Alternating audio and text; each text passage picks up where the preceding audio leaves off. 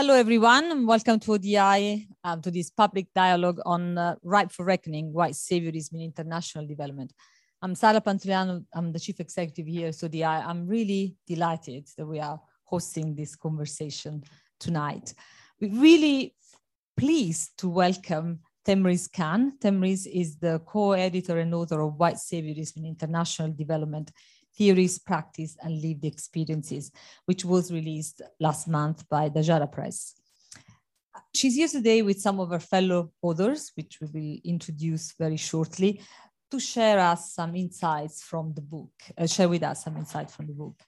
And we equally delighted to welcome um, Robtel Pailey.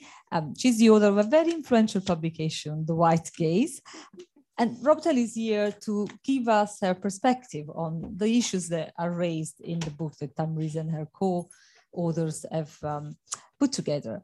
But I think most of all, this is an opportunity for all of us to give our own perspectives to the broad set of issues that the book um, raises. And, and I think it's something that here to the eye we've been grappling with for some time, actually. Um, it is how to confront the legacies of the white savior mentality that I think runs through the thinking and practice in a particularly glaring way in the international development sector. And it's really time to think how we chart um, a new path you know, towards alternative um, models of solidarity, of international solidarity that are based on equality and justice, including racial justice. So above all, you know, our ambition today is to really offer a space, um, a space where we can continue conversations that have really accelerated since the death of George Floyd in 2020, but actually started before. The deficit started before that here in ODI and in a number of other places, you know, Peace Direct, Oxfam, and other other organizations, but today are reaching um, other parts of the development sector that are interesting. Look at the OECD um, Development Cooperation Report that has included, you know, just um, uh, very recently a chapter on racism and aid. I don't think I was, I'd seen that one coming, sorry. Um, well, it's, uh, what we want to do today, it's actually give um, the floor to those who've been at the receiving end uh, of the International Development Project, or you know, as Teju calls it, the um, International Development Complex, um, because at the same time, we know that these colleagues are also quite uncomfortably at times participating in, uh, you know, in the system. Um, and we want to also be quite open-eyed about the challenges that we might face when we openly acknowledge you know, the existence of a white savior mentality and culture um, in the international development sector. Uh, as the Guardian journalist Kenan Malik has pointed out, not everything is black and white. And I think that's important because, especially in this country, you know, we see that we have an increasingly ethnically diverse um, high-level political office holders, but that doesn't necessarily mean um, that you know equality issues are addressed. I think you know, simply replacing white saviors with non-white saviors will not necessarily address historical you know, partners inequalities. And I think saviors of you know, any color can really disrupt the historical patterns in the way knowledge about the global south is produced. Because I think such knowledge tends to be either produced by white people or be informed by ways of knowing and seeing the world that are actually rooted in intellectual traditions that are presumed to be neutral, but are invariably or coincidentally those of white people. And so this is something that, you know, at ODI, um, we are discussing quite deeply. You know, ODI is an organization that has prided itself um, to be um, an evidence-based um, think tank. But in a political climate that is increasingly resistant, I think, to the idea that structural racism exists, there is always a little concern that ODI could run the risk of being accused of you know, some form of virtue signaling. So with our trustees, with our board of trustees, we've been very intentional about our direction of travel since um, 20, um, uh, 21 when our new strategy was was released you know and, and really made sure that our commitment just a commitment to robust evidence-based policy research uh, is a commitment to policy research with a purpose. And the purpose is to advance equality um, equity justice and rights and so any agenda that seeks to do this cannot be blind to the way racist ideas structure the business that we are in um, and so, you know, we have committed to transforming our own approach to knowledge production so that, you know, just and, equitable partnerships are at the center. And we've called this journey a journey to decolonize our thinking and practice. Um, now, I know that this term is contested, including amongst some of you know those who are in in this room, but it's a way we want to acknowledge our own power, you know, where we stand, in relation to the many countries and the many people we've been writing about for more than 60 years. Um, and the unequal access to power and influence that we have benefited from and we continue to benefit from. So for us, this conversation that we're really delighted to, to host tonight is part of you know, this ambition that we have to decolonize our thinking, our ways of working, our ways of you know thinking about what constitutes knowledge as well you know what some people have called epistemic justice um, and a way of thinking about how we engage and, and engage with and give up space to producers of knowledge in the global south. So let me end here dear friends and really um, let our speakers and all of you speak and i'm truly looking forward to this discussion that i hope will be i hope will be open um, honest, probing, um, so that we can all really think more deeply how we can confront these challenges that face us um, together. And I'll hand over to my dear colleague, Kathryn Nwajiaku, who is the director of our politics and governance program, but also the director of our task force on decolonizing um, research and policy to the eye. Over to you, Kathryn. Thank you very much, Sara, and welcome to everybody here. It's my pleasure to chair this evening's um, event. Uh, before getting into the meat of things, uh, let me just, um, yeah, some, uh, get over some housekeeping details. So we want to encourage a robust conversation and exchange of ideas. So we'd very much like those who are online um, to uh, put their comments, questions in the chat as we go along but also um, for those who are here present in this room to take note of any questions uh, or comments they want to make as we go along so uh, that during the course of uh, the discussions, I can just invite you in. Um, I would also um, just let you know that this is going to be a conversation in three parts, essentially. So the first will be uh, inviting our esteemed guests to tell their piece and in, in with, with, with some two back and forth in terms of questions. Uh, the second bit will be uh, inviting Q&A from you, the audience, online and offline. And then uh, the last part will be um, following a follow-up where we will have um, a conversation amongst those here present um, um in, in, in, in, in a free-flowing um, way. So welcome everybody. Um, so let me let me kick off. So we're delighted uh, to welcome two exceptional thought leaders who are going to help us understand what white saviorism is, how it shows up in the our sector, the international development sector, even though ODI itself is is is is a global affairs think tank, um, and what can we what what can be done about it. So we want to invite your reflections, their reflections on these questions. So I'm delighted to introduce, first of all, Themrise, as Sara said. Themrise has been for many years an independent development professional with over two decades of experience. She's based currently in Pakistan, and she is co-editor of this collection, this edited collection entitled White Saviorism in International Development, Theories, Practice, practices and lived experiences. Here it is. So I'm hoping that you will all rush out and buy a copy when it comes out. Um, I just wanted to add that um, is one of many um, authors, uh, as well as the um, co-editor. So I just want to name those other authors uh, with respect.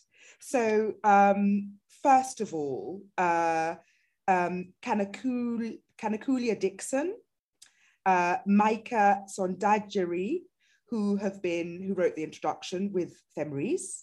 We also um, have a number of chapters, some anonymously um, uh, written for reasons that we can discuss in later. So Marcelo, Marcello um, Saavedra Vargas, Sadaf Shalwani and Shama Dossa, Leila Benhadjoudja, and please forgive me if I'm messing up any names here. Um, we also have Kizito Michael George, Rose Esther Sim, Sin Simat Fleuron, uh, then uh, Robert Kakuru, Fernando David Marquez Duarte, Amjad Mohammed Salim, Chongo Beverly Ann Mwila, Jody Ann Anderson, Radha Shah, Eddie Michael Yao. And I hope I haven't missed anyone. So um, I think it's important to acknowledge that they all contributed to, to this volume. Um, the collection delves uh, into the intimate and ongoing relationship between international development, coloniality, and ideas of whiteness and race. And we're very much looking forward to hearing from Themrise all about it. My second uh, panelist is Robtel um, Neajai Pailey, assistant professor in the Department of Social Policy at London School of Economics, and is recognized, as Sara's pointed out, for her contributions and critical theorization of what she's called the white gaze in international development, um, which she's invited us all to decenter in an article first published in 2019 in Development and Change. Welcome, Robtel, welcome, Themrise. Before kicking off, um, I'd just like to throw in one or two little observations. So although the book is focused on international development, this is not a conversation, thankfully, that is restricted to this space.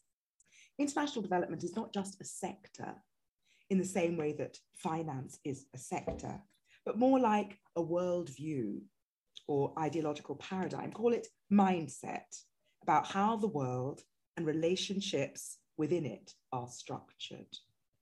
So the worldview permeates popular narratives norms, and ideas. And it's not surprising that Teju Cole's seminal article on the white savior industrial complex—I referred to it earlier, was, um, was uh, not published in the Journal of Development Studies, but in the Atlantic, mm. Mm? Uh, some 10 years ago now, over 10 years ago. Secondly, it was my daughter a 14 year old Parisian Nigerian Algerian Brit who shook her head at me in the kitchen a few weeks ago in a way far too old and wise for her years, admonishing the white savior so called humanitarian celebrities that were being lambasted and even cancelled on social media for what used to be called poverty porn in mm-hmm. Africa she had no idea that I would be chairing this panel today. Mm. so without further ado, let's get on with it. So Themrise, over to you. So you've talked about how a piece published in 2012 by Teju Cole inspired this book. The short essay outlines what he calls the white industrial, savior industrial complex. Could you explain a bit what inspired your work and what you and your co-authors understand by white saviorism and how it applies to your book and in the international development sector. Over to you. Thank you very much, Kathryn. Thank you, Sara. First of all, thank you for having uh, me here and hosting this event without knowing me or anyone else and um, really, really appreciate it. Thank you very much for this. And thank you all for coming today. It's lovely to be back in London after I think almost a decade now. um, so the book, um, my co-editor, Maïka Sondarjee, uh, who is an assistant professor at the University of Ottawa in Canada, she approached me with the idea of exploring white saviorism as a not just an academic concept or a theoretical concept, but a very practical uh, inaction concept as it is used in international development. That's one of her subjects of, of uh, teaching and study as well. And I, being the practitioner, uh, when she first approached me, I was like, "What do you mean white saviorism in international development? I mean, what, you, what, what exactly do you want to achieve with this?" And um, her thought process was of exactly this, you know, the entire celebrity culture that's taking over the world um, and poverty porn and everybody out there to do good, uh, you know, and, and to make sure that everybody knows who's done that good for whom needs to be really questioned. Uh, and that hasn't been done so. And she was influenced by Teju Cole's uh, 2012 article, which then I, when I read, I realized, I said, okay, this is something we can actually work with. And it, it resonated with me as well, uh, being a development practitioner for so long in Pakistan. Um, and together with uh, Kanakulya Dickson, who is a professor at Makerere University in Uganda, the three of us sat together and we talked about it and said, okay, so what exactly it is, is it do we want to achieve with this? And we came up with three, three things. One, we wanted to challenge and bring out into the open the idea of white saviorism uh, as something that exists and is alive and well in the national development sector. Secondly, we wanted to, and thank you very much for reading out the names of all our contributors that really, really, I mean, they are the book themselves. Secondly, we wanted to bring to the fore voices that had never been heard before. So we've got a lot of books coming out on international development, primarily uh, from you know the Western world and through the white gaze, as, as, as knows very well. But we wanted to hear voices from people who had actually worked in the sector and had worked in the sector without being known who they were. Uh, so we wanted them, we didn't want known uh, names, we wanted unknown names. Um, and thirdly, we wanted to really explore what everybody is calling lived experiences. So we wanted stories. We didn't want theory. We didn't want, um, you know, conceptual uh, ideas. We wanted actually stories of people who had worked in the sector, and we wanted to know what they had gone through um, in their in their careers uh, in terms of white saviorism. So we put out a call uh, for papers, and we were very fortunate. We got a number of abstracts. And um, we just let them do whatever they wanted to do.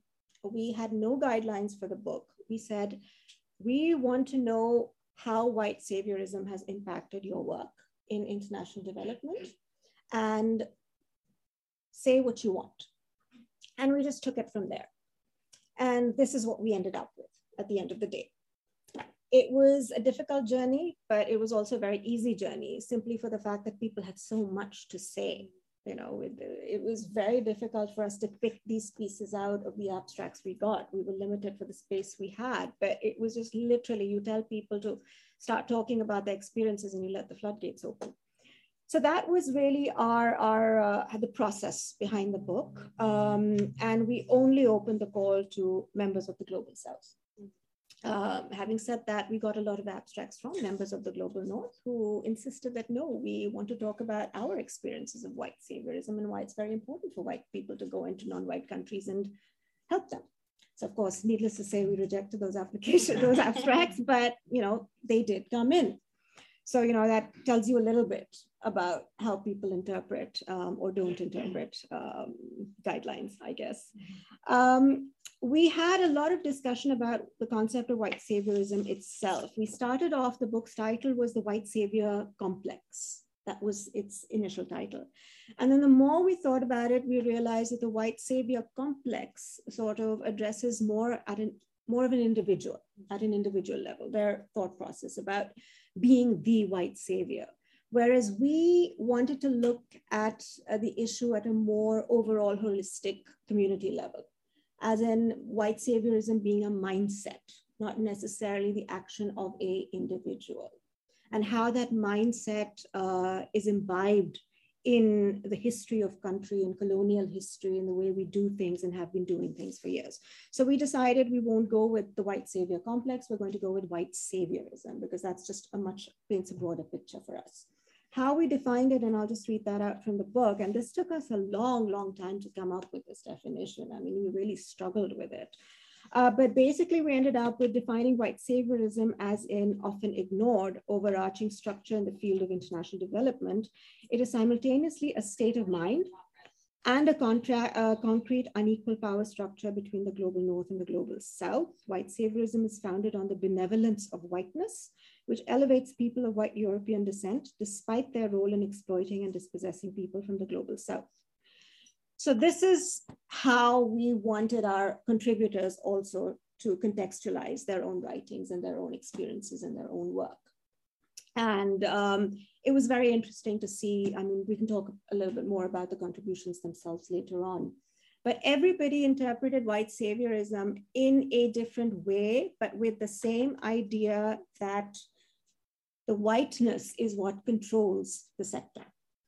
And the attitudes that whiteness brings, be it, like Sara said, brown people or black people, it is an ingrained systemic issue.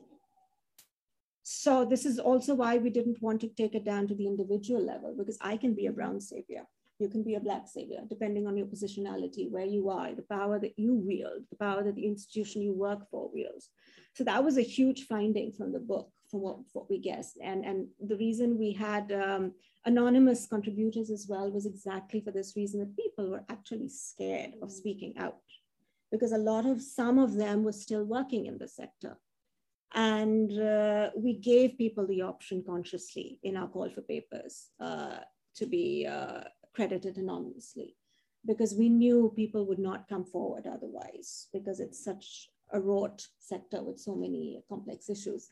So a couple of our contributors did take on that, that offer mm. and they did contribute anonymously, which tells you a lot about where the sector is right now and the acceptance of these issues. So I'll stop there. Yeah, thank you. Thank you very much. I mean, I think I, I'll just just reflect a little bit on some of the things that you've said. So the reason why you didn't want to use the word complex was because you wanted to step beyond the individualization, the individual level. But interestingly, the way Teju Cole uses the term mm-hmm. industrial yes. complex yes. speaks to something which is much more structural. Yes. Complex is a complex word. It can be interpreted yeah. in many ways, but I just wanted to just like put that out there. Yeah, Particularly yeah. at a time when there was that discussion, a lot of heated discussion about white fragility. Mm-hmm, yes. So I can understand yes. why you would have wanted to shy away from perhaps mm-hmm. uh, the, the ambivalence of that, of that word. I want to just uh, bring you in now, Robtel. So um, your, as I said, you know, your percept, your, your, your, your work around the gaze has been very, um, very influential picked up. Yes, yes, it is true. There have been many of debate had. Cited in our book in one of our chapters. I, I noted, I noted, so, yes.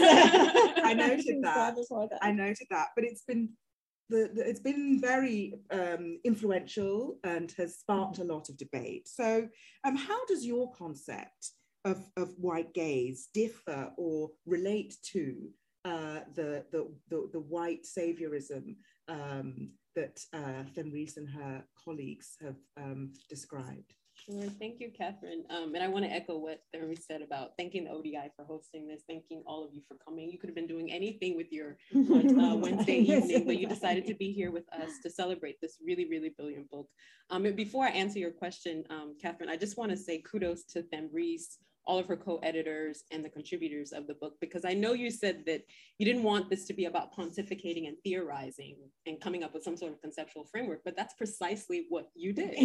and I think what I take from this book is this idea of lived experience being a site of knowledge production. Mm-hmm. And you've done that so beautifully so so beautifully you and your co-author so i just want to say thank you. thank you the fact that you also centered global south contributors um, i think is, is a testament to the kind of intentionality about framing these issues around equity and justice the other thing i'll say is one of the things that kept ringing in my head as i was reading the book or excerpts of it is this quote that i that i often tell to my students um, from arundhati roy the activist author extraordinaire justice warrior from india and she says that there's no such thing as the voiceless. There's only the deliberately silenced or the preferably unheard. And what you do in this book is that you bring to the fore the deliberately silenced and the preferably unheard. And I didn't even realize that this is a story in which the, the book came together is that you purposely and intentionally wanted people who hadn't been recognized in the spaces and places that we often occupy. So definitely no such thing as a, the voiceless. There's only the no, deliberately no. silenced and the preferably heard. Thank you for framing that um, throughout the book. But in terms of um, how I, I, I think that white saviorism and the white gaze of development are twin, but perhaps might differ mm-hmm. is for people who aren't familiar with the article that I wrote. So it was based on a Development Studies Association conference keynote that I gave in 2019 in, was it? Where were we? Where were we, Nyla? Open University. Open University. Thank you, Mary. and the way that I, I sort of define the white gaze of development, and I'll, I'll read it because I don't want to make sure, I want to make sure that I don't um, muck it up. But the idea is that, you know, the white gaze of development is when you measure the political, economic, um, cultural processes of Black, Brown, and other people of color against the standard of Northern whiteness. And what you do beyond that measurement is that you find them wanting, you find them regressive, you find them lacking in something, right? So there's a there's a dearth um, when you're thinking about these socio-political economic processes of Black and Brown and other people of color. And I think white saviorism is very, very much part and parcel of that, right? So there are lots of synergies between what I talk about, this idea of the white gaze of development and the white saviorism, in that white saviorism and the white gaze of development are both sort of both depend on what Hannah Arendt calls the politics of pity. And if you're familiar with the politics of pity, is essentially when you come into a space or place and you think that you bring all the answers, you bring all the solutions. And the way you do this is you dehumanize those who might be at the so-called deserving end of that, um, that largesse, right? That, that, that pity. Um, and I think the white saviorism trope definitely is part and parcel of the idea of the politics of pity, dehumanizing those who might be considered less than you, right? Not human, right? And so you have to swoop in and provide all the solutions to them. I think the other thing is that in terms of the politics of pity, you also frame these particular individuals as lacking agency, as lacking the knowledgeability, as lacking the capacity to really define their own solutions, um, to chart their own um, destinies. I think another synergy that I picked up from reading Themrise's book is that white saviorism and the white gaze of development are also about maintaining hierarchies and structures of power and domination based on race. So based on race, but also based on place, right? So we talk a lot about that, the, the, the two spheres of influence, the so-called global north and the so-called global south. So it's more than just about racialization, it's also about placement, right? In terms of, of geographic placement. I think the other thing I um, picked up is you know, it's also based on racial, but also material forms of, of domination, right? Capitalism thrives from the white gaze of development in the same way that capitalism thrives from, from white saviorism. The other thing that I picked up, and I thought this was really sharp mm-hmm. that your, your co-authors picked up, and a number of people in, in a number of different chapters picked up on this, is that white saviorism and the white gaze of development both demonstrate, and you mentioned this, how Black, Brown, and other people of color can also internalize, mm-hmm. can also imbibe, can also mimic pathologies of white saviorism, right? So how do they serve as agents of white saviorism? And I've seen this in my own work. So I'll give you an example just to make it a bit more concrete. So I worked in Liberia for four years, and I talk about this in the White Gaze of Development article. Um, and I worked for the government of Liberia for four years.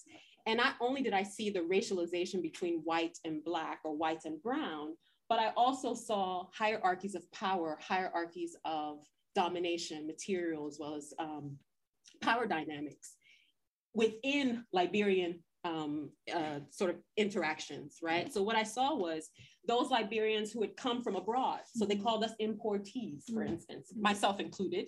We importees who've come from abroad also imbibed the spirit of so-called white saviorism because as far as we were concerned, mm-hmm. Liberians who had left, who never left during the war, had a lot to learn from us. And so we came in with a spirit of hubris, not a spirit of humility. We came up came in with a spirit of contempt, not a spirit of collaboration. And to a certain to a certain extent, you see that kind of play out in the sort of swooping in white savior who mm-hmm. comes to provide the solutions for those black and brown people who clearly don't have the capacity, they don't have the agency, they don't have the knowledgeability. And so I was really pleased that you were able to tease that out because I think sometimes when we're talking about these issues, they often are in forms of Black and white. But how do we internalize as Black, Brown, and other Indigenous peoples or peoples of color imbibe the spirit, um, the ideas of white saviorism, and, and the way that we interact with our own with our own people, right? in terms of differences, I think I'm, I'm a little less generous than, than recent co, or maybe I should say more cynical, um, having worked as an international development practitioner, but now also working in um, a space where I see white saviorism kind of play out in academia, right? So I'm a little less generous. And I think that one of the differences I picked up on in terms of the idea of white saviorism or the idea of white um, the white gaze of development is I don't really believe that white saviors are as well intentioned as some of the authors kind of okay. um, mentioned. Mm-hmm. Um, and I think the book kind of gives them a pass because you use that word a lot, that phrase mm. a lot. You know, the well intentioned, they're well intentioned, they're well intentioned. I don't believe that that's the case. In mm. fact, in many respects, I think that the white gaze of development, what I try to do throughout the article is to demonstrate that the privileging of Western whiteness and modernity is very exacting, it's intentional, and it's deliberate. Mm-hmm. I don't see anything that's well intentioned about it at all. So I'll just leave it there. But I just want to thank you for your contributions, Then no, Thank you. This thank is you a so brilliant book. Please get a copy and have Themrise autograph it for you. this is thank you very much, Robtel. And I and I and I'd like to pick up on what you've just said there. You know, so first of all, you commented on the the, the, the, the degree to which the problem is about internalizing uh, the white gaze, be you black, be you brown.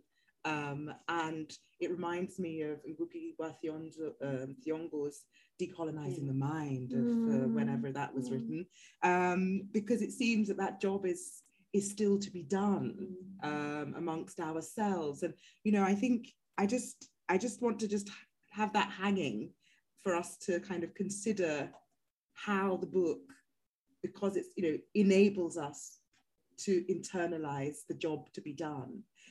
But to the critique, I know this is a co-edited, co-edited mm-hmm. volume, but you know, do your authors let let uh, give give your give give those white saviors who are well intentioned a pass? and what would what would a more radical mm-hmm. um, um, approach look like? Well, you'll have to wait for my individual book to see the radical approach. well, you do that in the matriarchy complex. I mean, that that's a really powerful chapter. Yeah, yeah, that is. Um, so see, this all goes back to us to two things, I think. Um, and you're right. You're absolutely right. I think it's not necessarily giving it a pass, but I think it is in a way de- being defensive contributors being mm. slightly defensive. And, you know, the anonymity was part of that because there is still a discomfort with actually being very honest about what you faced in your life, right? It's still not easy to go out there and say, you know what, we are not being heard. You have really messed us up, uh, us up all these years, and we refuse to put up with this anymore. It's not easy to say that when you haven't done it your entire life.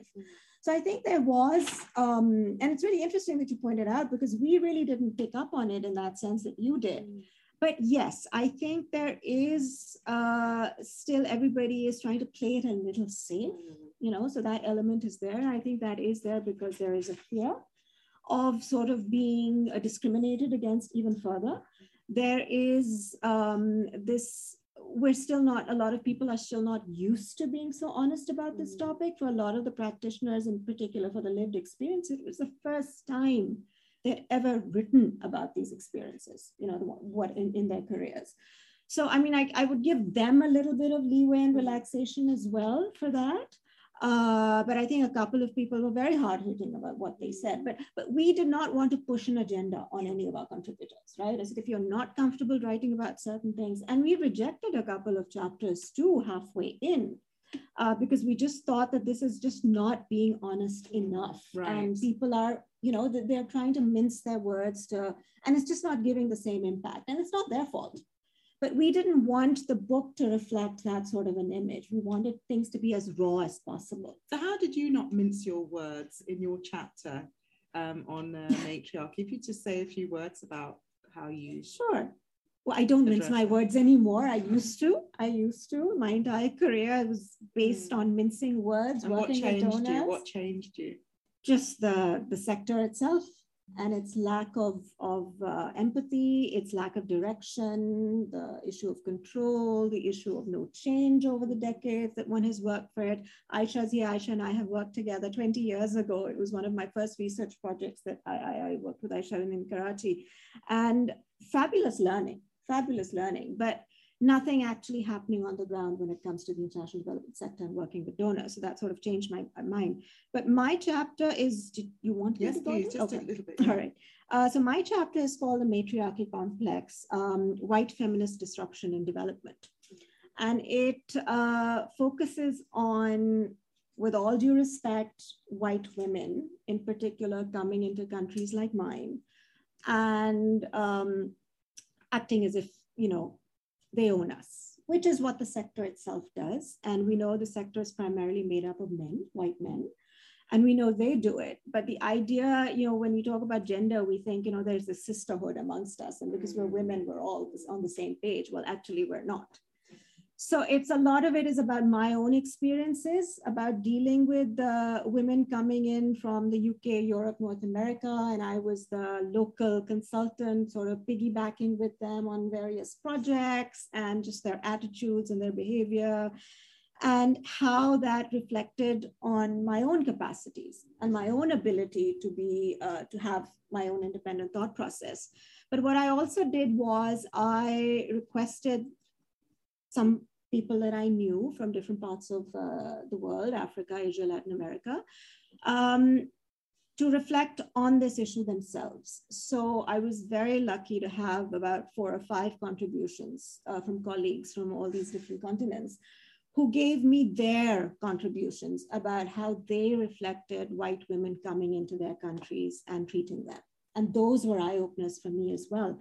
One of them was from um, a colleague of mine in Pakistan as well, who brought up the issue of uh, Latin American consultants coming in and not treating us very well, uh, us brown people. Right. Um, and we would think there's an affinity there somewhere, but there is not. And that was very interesting to see. We know how white women come and treat black and brown women, but we're talking about, you know, like mesti- brown women coming in and not treating us very well. So there is that undercurrent. It just doesn't have to do with white versus non-white. It's there everywhere. And, I, and my argument is that it's the institution that influences that mindset, Right. which is why we talk about saviorism as a mindset, Right. because it's a systemic influencer. And do you think, So- and do you think, you know, um, and it's back to the are you letting people off the hook? You know, Mhm. do you think that there are continuities um, that are unavoidable between, you know, this space, the international development space, and, you know, colonial ideas, coloniality, ideas of whiteness and race? Is that the problem that there hasn't been a, a rupture In the sector itself? in the sector itself. I mean, we've a number of people. I mean, there's a whole current of thinking which sees international development as yet an extension of a colonial project. Mhm. Yes, yes, that's very much the thinking. I personally don't agree with that. I know some of our authors do, and again, that's that's their prerogative. I know my co-editors do as well. Um, but I diverge on that uh, point because I feel where we are today is not necessarily just the result of a colonial project, an ongoing colonial project, you know, in a post-colonial world. I think there is a lot that we have to take responsibility for ourselves, which is not the result of colonialism, but a result of perhaps how we decided as independent countries to take our own uh, states and societies forward. And I think that's not being looked at at all. And my my argument is, which people look at me and they go, "What?" is stop blaming colonialism for everything.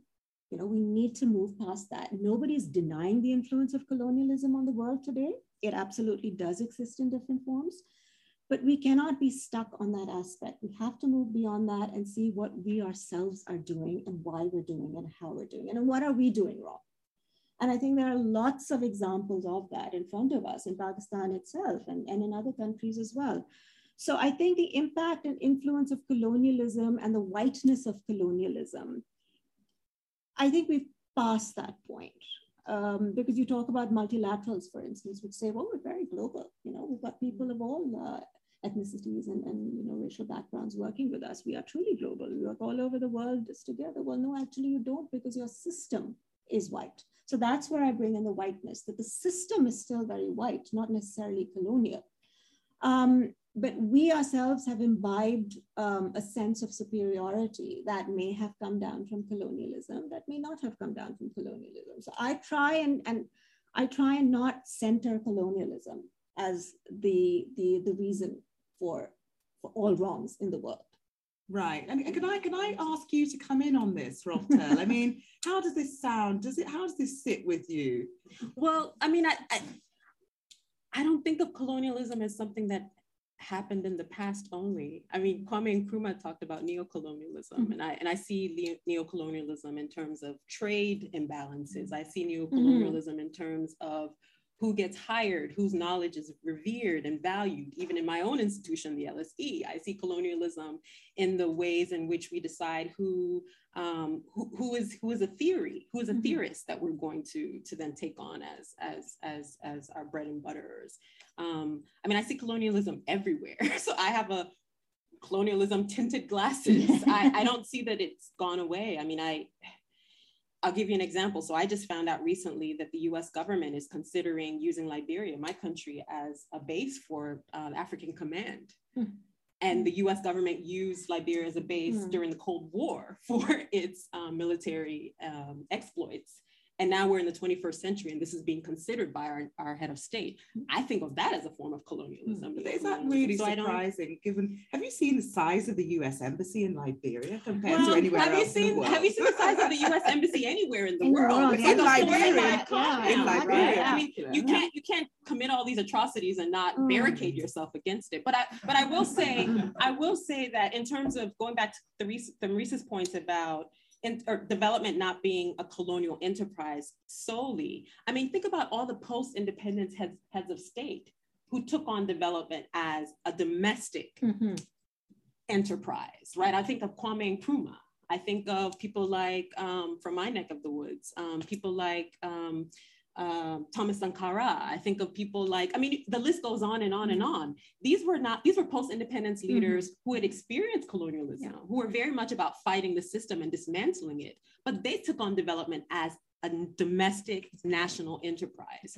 And so when we're thinking about international development versus global development, I often tell my students that global development tends to think of development as about the entire world, right? So every country is developing, mm-hmm. and it's not just about the so-called global south. So as mm-hmm. far as global development scholars are concerned, development is not the province of the so-called global south. Mm-hmm.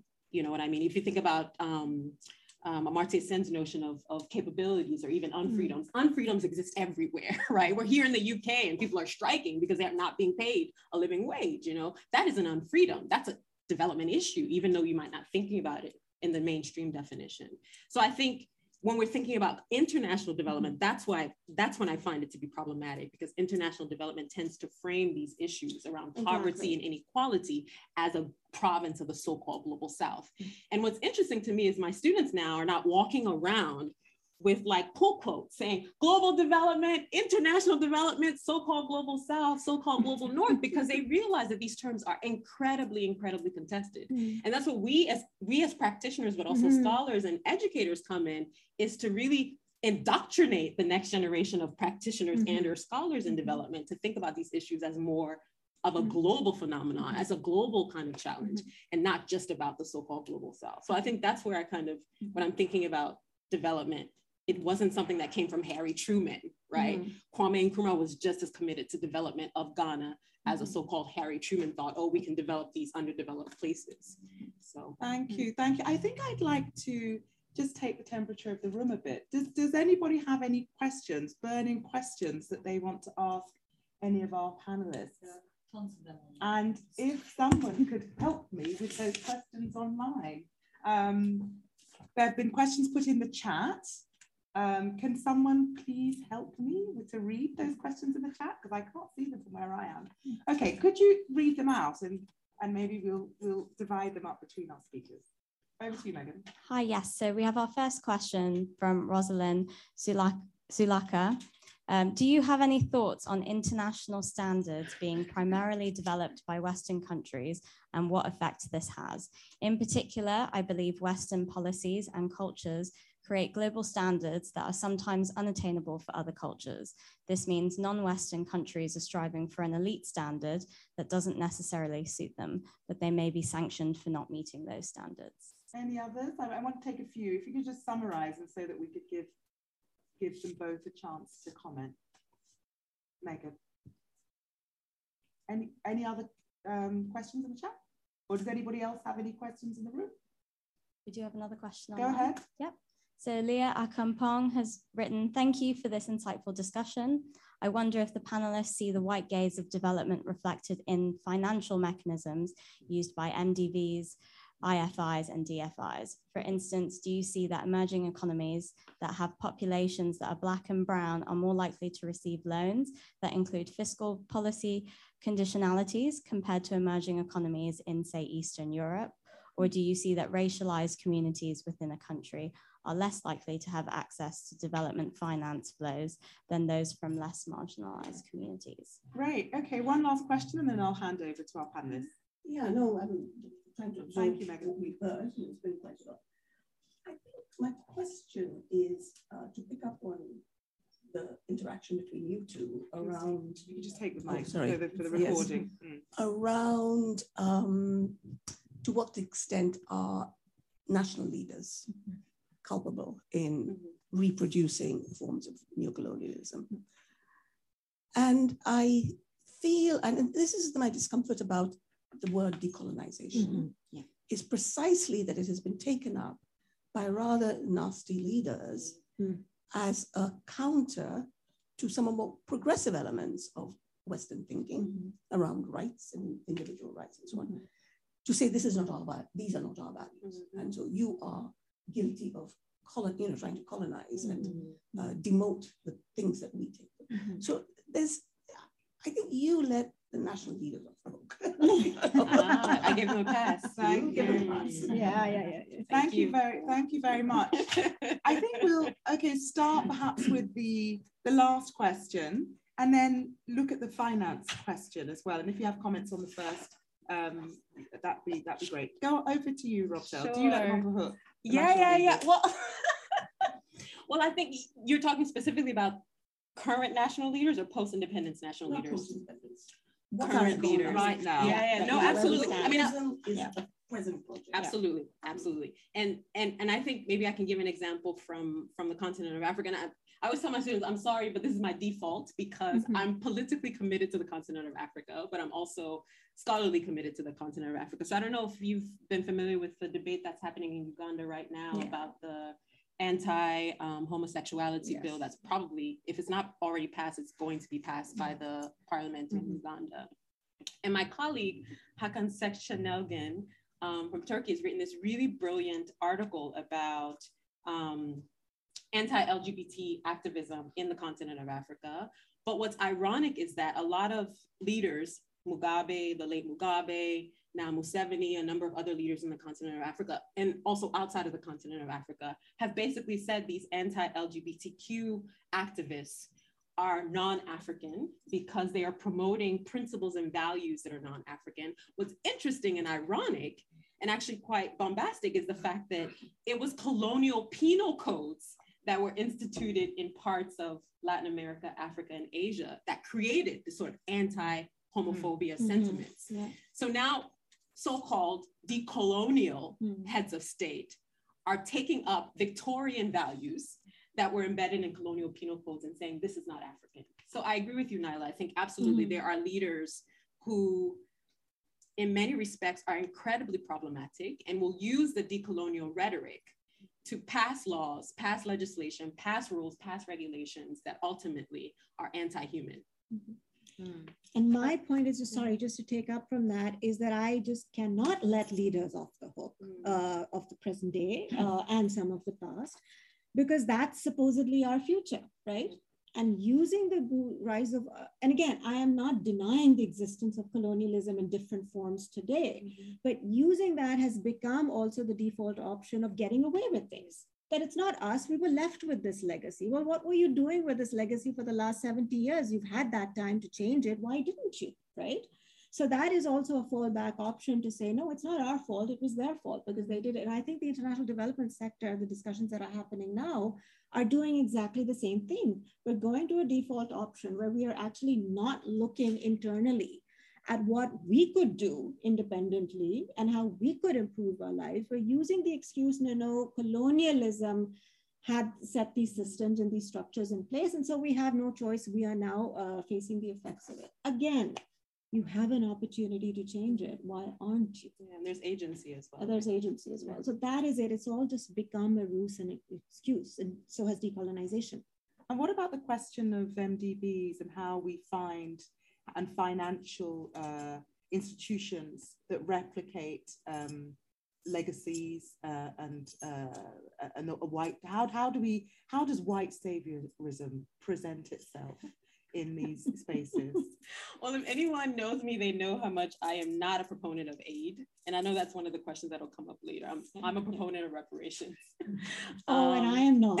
So, oh, that's interesting again. where yeah, we differ. Yeah, okay. Yeah. Not a proponent um, of aid, but not reparations either. Okay, so. fair enough. Uh, I'd love to hear your thoughts on that. Um, I, I think, I mean, if you look at the international financial institutions, and increasingly, I mean, I've, I've, I have a whole lecture on how um, uh, regional development banks like the uh, Asian Development Bank or the African Development Bank mm-hmm. or the Inter-American Development Bank are very much modeled after the World Banks and the IMFs, mm-hmm. right? They, yeah. in terms of the, their ideological makeup, they don't really differ. Although I will say, having worked for the African Development Bank, in many respects, African countries see the African Development Bank as a partner of choice more than they would the World Bank because the idea is that the AFDB sees sees Africa and understands its unique challenges in a way that the World Bank wouldn't necessarily. But I think just the model that they've sort of set up, um, they're very, very hierarchical. So we know that the World Bank, for instance, will never have a president from the so-called global south, even though there might be black and brown presidents of the World Bank, but they're always from the United States in the same way that you always have a European head of the IMF. Just that institutionalized is a problem. I'm not a fan of the IMF. I'm certainly not a fan of the World Bank. Mm-hmm. But if you're starting from that premise, then obviously there's something wrong with that, right? Mm-hmm. I think the other thing is these banks were not really intended to transform countries' mm-hmm. economies. Yeah. They were intended to make countries more reliant on them so that they could continually self-perpetuate, mm-hmm. right? So if you start from that premise, then they're problematic. If you're thinking about white saviorism or even mm-hmm. the white gaze of development. The other thing to remember is a lot of these financial institutions or even commercial lenders, for instance, will give loans to countries that might be considered so-called emerging and i hate that term but mm. the idea of a, an emerging country is quite mm. problematic for me but they'll give these loans to so-called emerging economies at very very high interest rates mm-hmm. so you're already starting off within a deficit, right? So I mm-hmm. always tell people, my students are probably tired of me hearing or hearing me saying this ad nauseum. It's not that Africa borrows exponentially more than other regions of the world. Mm-hmm. Africa borrows at very, very, very high interest rates. And that's why you have countries like Zambia that are debt distressed. That's why you have countries like my own that are debt distressed. It's not because these leaders are going amok Hmm. borrowing and borrowing and borrowing, but they're borrowing at high interest rates because the Moody's of the world and the standard, whatever those those um, rating agencies mm-hmm. have basically branded these countries as non-viable. So I think you know, as, as students, we have to really kind of unpack, deconstruct, why these systems are put in place deliberately. And that's why I say I think the white saviorism is exacting, it's deliberate and it's mm-hmm. intentional. There's nothing well intentioned about it. No, in the same way that you can think about the hierarchies of these international financial institutions are also very deliberate. They're not meant to transform, they're meant to maintain the status quo. Thank you very much. I've got, um, we've got seven more minutes of this conversation. I'm going to allow that question and then I'll ask you both perhaps to respond with your concluding remarks. I haven't got through everything, but we've got time for, for, for further chat afterwards. But Can we hear from Themrise about the reparations? I, I just want to get there. yeah, I know we. I, I, I was tempted. In my mind, I, I was tempted, okay. but I think we will have time afterwards. Okay. if I could just take this question, and you're in, you can respond to the reparations question if you so choose. Hi, um, thanks, uh, Themrise. I'm, I'm interested in just exploring the tension a little bit between what we know about the kind of leaders we have mm-hmm. in our countries, mm-hmm. our post-colonial countries, mm-hmm. and um, of course, the critique of the development sector mm-hmm. that um, is valid in its own right. Mm-hmm. And um, with respect to movement on women's issues, for example, mm-hmm there are tensions within the development sector, yeah. and feminists in development have struggled really hard to ally themselves with women in the countries where they have worked mm-hmm. to achieve some really remarkable outcomes. Mm-hmm. And I think that it's interesting to see that alliances have been forged even amongst NGOs from the West, development aid agencies, and countries like Pakistan when there were feminists working there who mm-hmm. worked in alliance with women's groups in mm-hmm. Pakistan and managed over years to achieve things um, like uh, electoral quota for women in politics that was in large part uh, donor funded yet grassroots mobilization campaign at the same time. Mm-hmm. So I think the negotiation within the development sector for movement on mm-hmm. gender is something that's, I don't know if you've explored in your book, but I think it's an interesting tension because mm-hmm. it's where women in a country like Pakistan managed to gain allies against what would have been a very obstructive government mm-hmm. um, to make progress on um, certain gains for women. Right. Thank you very much for that question. And I want to just hand over now to Themrise if you have perhaps some reflections on that, if you dare, the reparations question or challenge, and then final remarks from both of you. Okay. Over to you, Themrise. Okay. No, absolutely, Ash. I agree with you there. Um, and this is not a blanket approach, right? We also one of the issues that we've tried to cover in our in our conclusion is that it's it's it's a country to country and a region to region experience. Every country has had its own, you know, political history, social history, and how colonialism or aid has interacted with that will also uh, influence the outcome. So absolutely, but I think there is also a change in terms of so what happens after, right? So you set a foundation in place, and then you expect the country to take that forward. And I think that's where we need to now focus. Okay, you've done your job uh, you set this up and now we need to make it better and we need to expand it. And I think that's where we need the critique. That's where we need more movement, more domestic movement. Um, and I think in the feminist, I mean, you know about the Aurat March as well as I do. I mean, they are a group that do not want anything to do with the donor community, you know, and that's one way of seeing how this uh, is playing out in different countries. But I think there is some utility and there may not be some utility in other areas. You know, gender may be an area where it's been partially successful or particularly successful. In another area, let's say education, it hasn't, right? So I think it's it's not a black and white situation either. But um, I mean, personally speaking, I think because there's no national uptake moving forward in terms of you know how we position ourselves, that is to me the issue, the main issue. Um, in terms of reparations, okay, I'll be controversial because I'm the I'm the queen of unpopular takes. so here goes. I just feel the way and it's all about framing, right? Mm. So even the whole idea of colonialism, it's all about how we frame things, decolonization, how we're framing it in the context of aid. I think reparations right now is, from the way I see it, all about money, right? It's about pay us back from what you stole.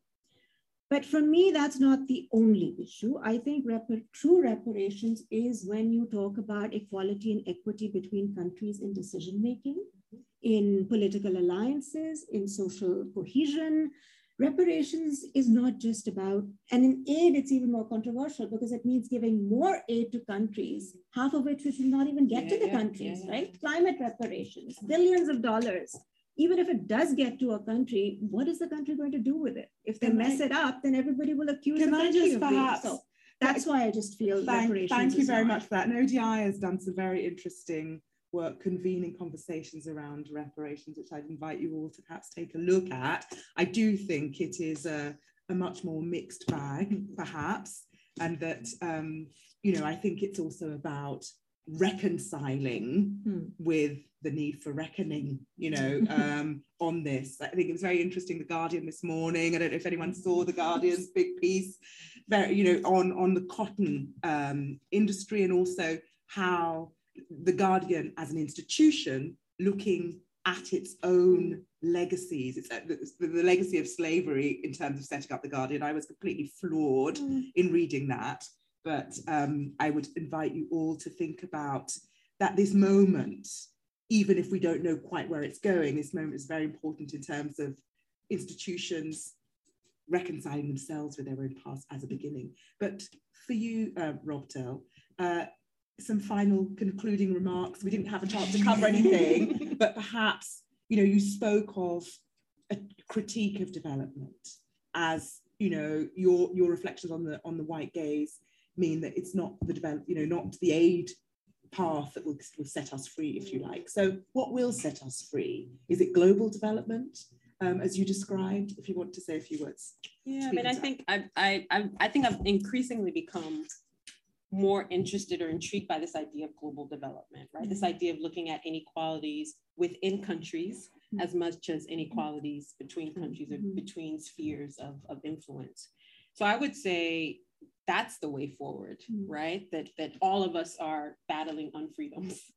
Um, no matter where we are, they might look different in terms of the guise of the unfreedoms might look different, but for the, the fact of the matter is, um, racial a racial reckoning is happening in the United States, which for me is a site of empire, right, in the 21st century. Um, uh, you know, police brutality is an unfreedom for a lot of Black and Brown people in the mm-hmm. United States, in the same way that you might say that it's the case here in the UK. So, yeah, global development for me is is is the way in which I would like to see the sector go, just in terms of the ways in which we analyze these issues as not just being the province of the so-called global south. The other thing I'll say is going back to Themrise's work on white saviorism and even decentering the white gaze of development is to ask ourselves, right? We know that this is systemic, but systems are made of individuals. So to be more self-reflexive mm-hmm. in not only our practice, but our ideas, our ideologies, and how we comport ourselves in these spaces and places, because I think that's equally important. Um, that it's not, again, white saviorism can be imbibed, it can be internalized, it can be acted, it can be performed by people who look like me, in mm-hmm. as much as it yeah. can be performed Very and imbibed and acted and enacted by people who don't look like me. Mm-hmm. So. Well, on those wise words, Robtel, I think I'm going to draw this um, event to a close. I want to thank you heartily, first of all, Themrise, your co-authors for an amazing opportunity that you've given us all to, to debate this, to begin to unravel this very uh, thorny set of issues, and also to you, Robtel, for being such a, a, a, a wonderful um, guest, a wonderful uh, Couldn't have asked for a uh, discusser panelist. We have to um, say we're going to do 2.0 in uh, Canada. There's a conference coming know, up yes. where we're both in conversation. Okay. Yes. So, so, I think so Toronto in May. Practice run, right? Exactly. Yeah. So I think this is a journey that we're we're really delighted that we're on, and I think the the, the you know acknowledging our own you know the need to reflect on where we are as ODI. We're trying to do that. We're also doing uh, thankfully, uh, we've got a researcher who's also looking at ODI's own history, mm. uh, Desiree, um, looking at that uh, to see, you know, what's under, what, what, what skeletons we have in our own closet. Um, um, because I think that's the beginning. That can only be uh, an important beginning for really uh, moving towards something which is akin to the global development ambition that you described. But enough. I think we have to come to a close. I want to thank everybody online, offline, for being part of this brilliant conversation, and long may it continue. Thank you.